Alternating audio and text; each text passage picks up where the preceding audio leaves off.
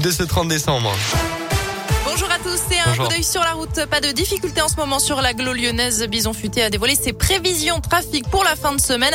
On attend du monde dans le sens des départs sur l'A7 aujourd'hui et demain. Pareil pour les retours dimanche dans l'après-midi en direction des grandes métropoles. À la une, la France a de nouveau franchi un record de contamination au Covid. Plus de 200 000 cas lors des dernières 24 heures.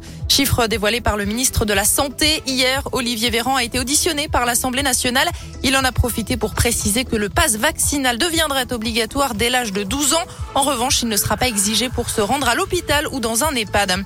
Concernant les jauges pour les grands événements, elles pourraient être finalement proportionnelles à la taille des stades. Un amendement a été adopté en commission des lois. Initialement, le gouvernement avait instauré la jauge de 5000 spectateurs, quel que soit le nombre de places dans les tribunes. Une décision qui doit probablement soulager donc les club sportif. Le projet de loi doit encore être voté par le Parlement. Elle accuse une médecin d'avoir voulu lui injecter du sérum physiologique à la place d'un vaccin anti-Covid. Cette patiente avait rendez-vous avec sa famille hier matin chez la praticienne située à Écully dans le Rhône. Elle s'est finalement rendue compte de la supercherie avant de se faire injecter le produit. La police a été contactée dans la foulée. Une enquête est en cours. La suite de notre série Rétro 2021. Toute la semaine, Radioscoop revient sur les temps forts de l'année. Après les insolites, les événements et les affaires judiciaires, on parle sport ce matin et on s'intéresse au sport féminin en commençant par les Jeux Olympiques de Tokyo, Valentin Chenard. Oui, il y a eu quelques très belles médailles avec tout d'abord Manon Brunet en bronze au sabre individuel. La lyonnaise s'est imposée en petite finale, synonyme de troisième place et donc de médaille. L'indinoise Chloé Jacquet a elle participé à l'exploit des joueuses de rugby à 7. Les Bleus sont repartis de Tokyo avec la médaille d'argent, la première distinction de l'histoire française de ce sport au JO. Terminer sa carrière sur une médaille d'or, tout le monde en rêve. Blandine Dansette l'a fait avec l'équipe de France de handball. La Ligérienne s'est adjugée le titre olympique.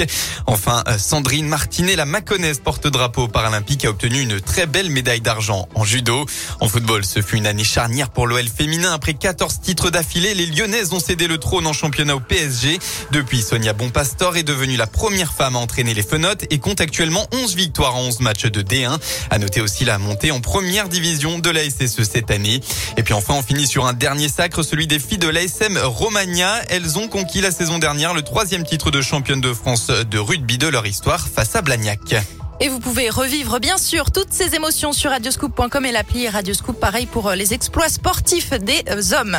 Enfin en basket, c'est la sélection étrangère qui s'est imposée hier soir lors du All-Star Games, score final après prolongation 111 à 110, un show spectaculaire qui a réuni pas moins de 16 000 spectateurs à Paris-Bercy.